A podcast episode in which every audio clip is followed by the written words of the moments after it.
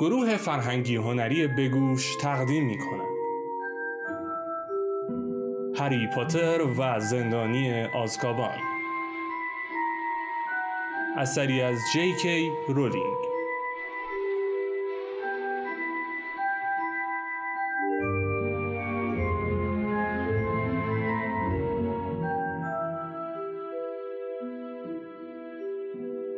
فصل دوازده، قسمت اول.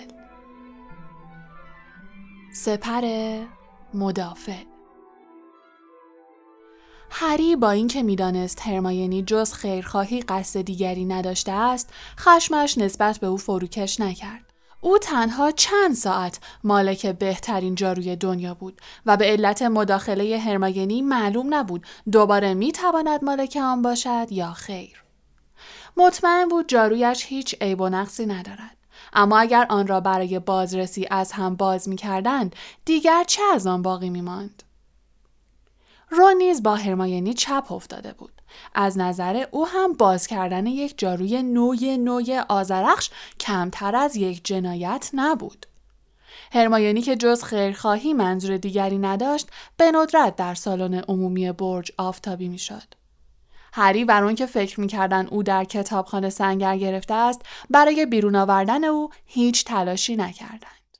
هنگامی که دانش آموزان بعد از گذراندن تعطیلات به مدرسه بازگشتند و برج گریفندور بار دیگر از همهمه دانش آموزان لبریز شد، همه خوشحال شدند.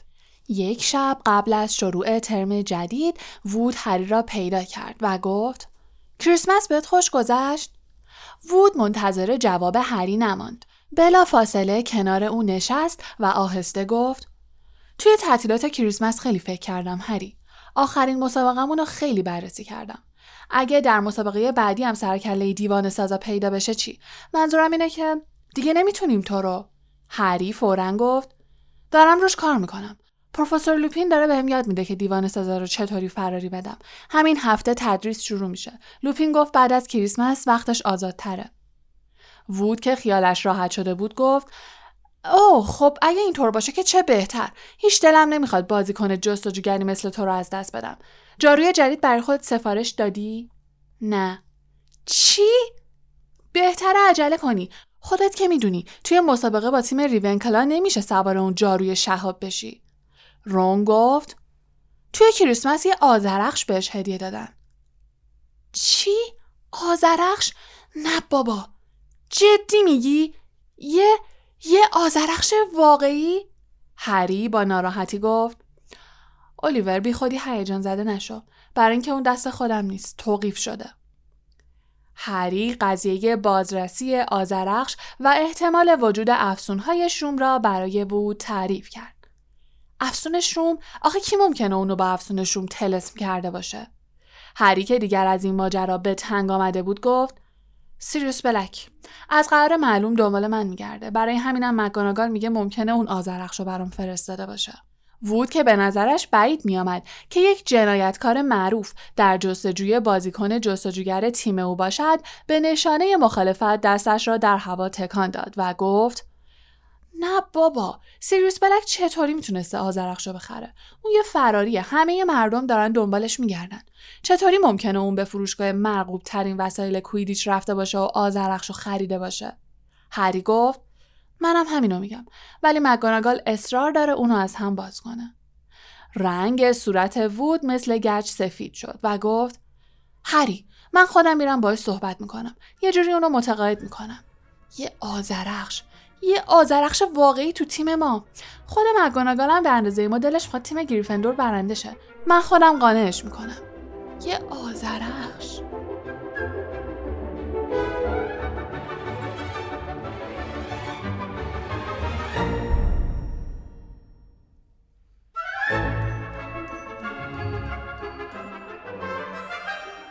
از فردای آن روز کلاس‌ها دوباره تشکیل شدند. هیچ کس مایل نبود در آن صبح سرد زمستانی دو ساعت تمام در هوای آزاد بماند. اما هاگرید آتش بزرگی درست کرده بود و تعداد زیادی سمندر در آن انداخته بود تا بچه ها از کلاسش لذت ببرند. بچه ها باید چوب و برگ خشک جمع می کردن و آتش را روشن نگه می داشتن تا آن مارمولک های آتش پرست بتوانند از کنده های سرخ و شعله ور بالا و پایین بجهند. بعد از مدت ها کلاس هاگرید جالب و لذت بخش شده بود. اولین کلاس پیشگویی چندان چنگی به دل نمی زد. پروفسور ترلانی که تدریس کفبینی را آغاز کرده بود فرصت را غنیمت شمرد و به هری گفت که خطوط عمرش از همه خطوط عمری که تا به حال دیده کوتاه‌تر است. هری مشتاق بود که هرچه زودتر به کلاس دفاع در برابر جادوی سیاه برود. بعد از گفتگویش با وود دلش می‌خواست هرچه زودتر فنون ضد دیوانه ساز را بیاموزد. در پایان کلاس هری قول و قرارشان را به لوپین یادآوری کرد و او گفت: اوه بله، بذار ببینم. ساعت هشت پنجشنبه شب چطوره؟ فکر میکنم کلاس تاریخ جادوگری به اندازه کافی بزرگ باشه. باید فکر کنم ببینم باید چیکار کنیم. برای تمرین نمیتونیم یه دیوانه ساز واقعی به کلاس بیاریم. وقتی برای صرف شام از پله ها پایین میرفتند، رون به هری گفت: مثل این که هنوز خوب نشده. به نظر تو چرا انقدر مریض میشه؟ از پشت سرشان صدای پوزخندی به گوش رسید. صدای هرمیونی بود که کنار یک دست زره و کلاه خود نشسته بود و کتابهایش را در کیفش مرتب میکرد. کیفش چنان پر از کتاب بود که درش بسته نمیشد. رون که از این حرکت هرمیونی رنجیده بود گفت: برای چی پوزخند زدی؟ هرمیونی کیف سنگینش را بلند کرد و بندان را روی شانه‌اش انداخت و گفت: با شما نبودم. رون گفت: چرا با ما بودی؟ وقتی من گفتم نمیدونم چرا لوپین انقدر مریض میشه تو. هرمیونی متکبرانه بادی به قبقب انداخت و با این کار آن دو را عصبانی تر کرد و گفت: دلیلش واضح نیست؟ رون از کوره در رفت و گفت: نمیخوای بگی نگو. باشه. هرمیونی این را گفت و سپس با قدم‌های بلند و سریع از آنها دور شد.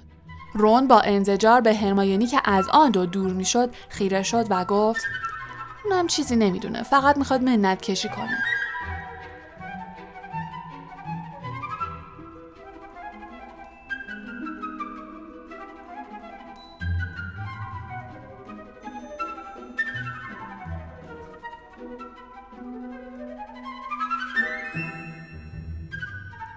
در ساعت هشت بعد از ظهر روز پنج شنبه هری برای رفتن به کلاس تاریخ جادوگری از برج گریفندور خارج شد. وقتی به کلاس رسید هوا تاریک شده بود. با چوب دستیش چراغ‌ها را روشن کرد و پنج دقیقه بعد پروفسور لوپین با جعبه بزرگی وارد کلاس شد و آن را روی میز پروفسور بینز گذاشت. هری گفت: این چیه؟ لوپین شنلش را درآورد و گفت: یه لولو خورخوره دیگه است. از سه‌شنبه تا حالا تمام قلعه رو زیر رو کردم تا بالاخره به طور اتفاقی توی کشوی آقای فیلچ اینو پیدا کردم. این بهترین راه برای دسترسی به یه دیوانه سازه. لولو خورخوره به محض دیدن تو به شکل دیوانه ساز در میاد. اون وقت میتونیم باهاش تمرین کنیم. بعد از تمرین من میتونم اونو یه جا نگه دارم برای دفعه بعد. فکر میکنم از کشوی میز تحریرم خوشش بیاد. هری که نمیخواست ترسش را بروز بدهد، سعی کرد خود را خوشحال نشان بدهد و از این ابتکار لوپین که لولو خورخوره را جایگزین یک دیوانه ساز واقعی کرده بود استقبال کرد و گفت: چه کار خوبی کردین. پروفسور لوپین چوب دستیش را درآورد و با اشاره به هری فهمان که او نیز باید همین کار را بکند و گفت: افسونی که میخوام بهت یاد بدم جادوی فوق‌العاده پیشرفته‌ایه. در واقع سطحش خیلی بالاتر از سطح آموزش جادوگری متداوله. بهش میگن افسون سپر مدافع. هری با نگرانی گفت: چجوری کار میکنه؟ خب راستش اگه درست عمل کنه یه سپر مدافع سحرآمیز به وجود میاره که ضد دیوانه سازه.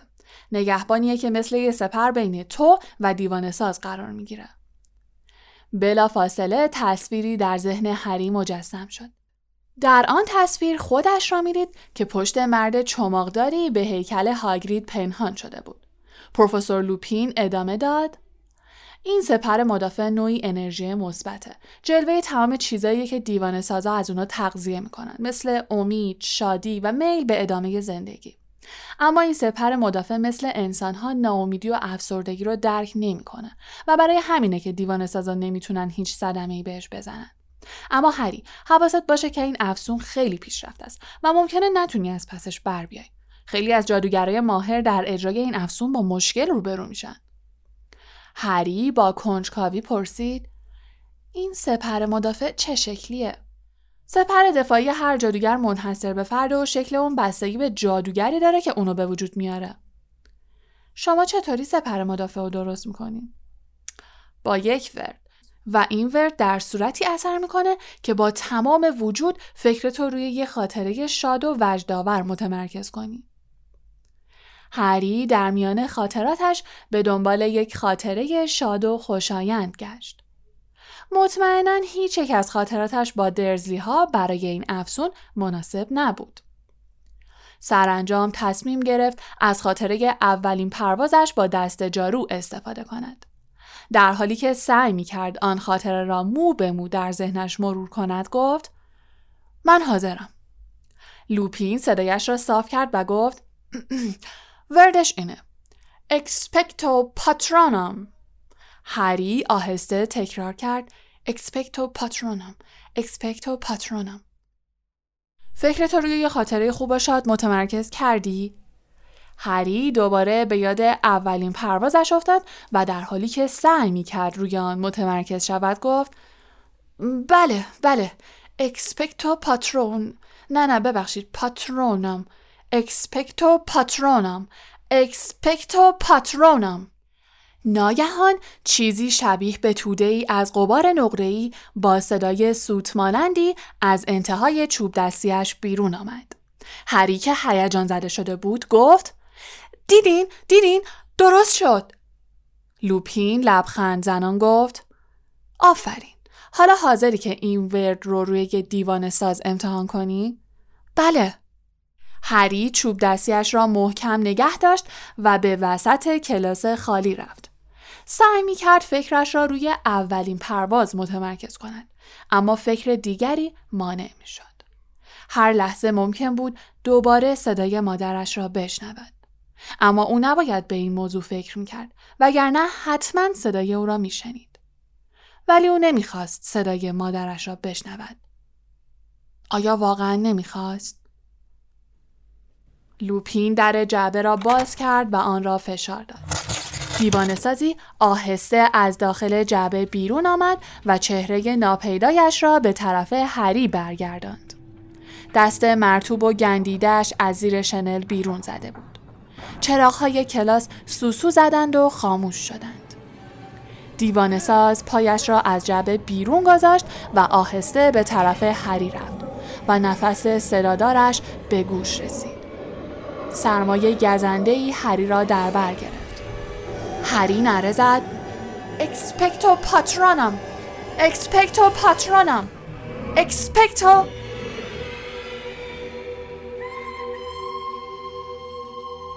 کلاس و دیوانه ساز در مقابل چشم‌های هری تیره و تار شدند. بار دیگر غبار سفید و غلیظی او را در خود فرو می‌برد و صدای مادرش بلندتر از همیشه در گوشش طنین می‌افکند که می‌گفت: نه، هری رو نه، خواهش می‌کنم، هر کاری که بگین می‌کنم. برو کنار، برو کنار دختر. هری! هری بار دیگر به دنیای واقعیات بازگشت. به پشت روی زمین افتاده بود. چراغ‌های کلاس روشن شده بودند. می‌دانست چه بر سرش آمده است و نیازی به پرسیدن نداشت. از جایش برخاست و همانجا نشست. عرق سردی که بر پیشانیش نشسته بود از پشت عینکش سرازیر شد. هری گفت: متاسفم. لوپین گفت: حالت خوبه؟ هری دستش را به یکی از میزهای کلاس گرفت و برخاست. بعد به میز تکیه داد و گفت: بله. لوپین یک قورباغه شکلاتی به دستش داد و گفت: بگیر. قبل از تمرین اینو بخور. انتظار نداشتم که اولین دفعه موفق بشی. در واقع اگر موفق می‌شدی خیلی تعجب می‌کردم. هری شکلات را گاز زد و سر قورباغه را کند و گفت داره بدتر میشه. این دفعه هم صدای مادرم بلندتر شده بود، هم صدای ولدمورت. لوپین که رنگ پریده تر از همیشه به نظر می رسید گفت هری اگه نمیتونی ادامه بدی هیچ اشکالی نداره. من کاملا تو رو درک. هری فوراً بقیه شکلات را در دهانش گذاشت و قاطعانه گفت میتونم. باید بتونم. اگه موقع مسابقه با تیم ریونکلا دوباره سر و کله دیوانه‌سازا پیدا بشه چی؟ من دیگه نباید بیافتم. اگه توی مسابقه ببازم جام کویدیچو از دست میدیم. باشه. پس یه خاطره دیگر رو انتخاب کن. روی یه خاطره خوب دیگه تمرکز کن. مثل اینکه اون قبلی به اندازه کافی قوی نبود. هری در ذهنش به جستجو پرداخت و به این نتیجه رسید که خاطره پیروزی گروه گریفندور در کسب جام قهرمانی گروه‌ها در سال گذشته خاطره شاد و مناسبی است. هری چوب دستیش را محکم نگه داشت و بار دیگر به وسط کلاس رفت. لوپین که در جعبه را نگه داشته بود گفت حاضری؟ حاضرم.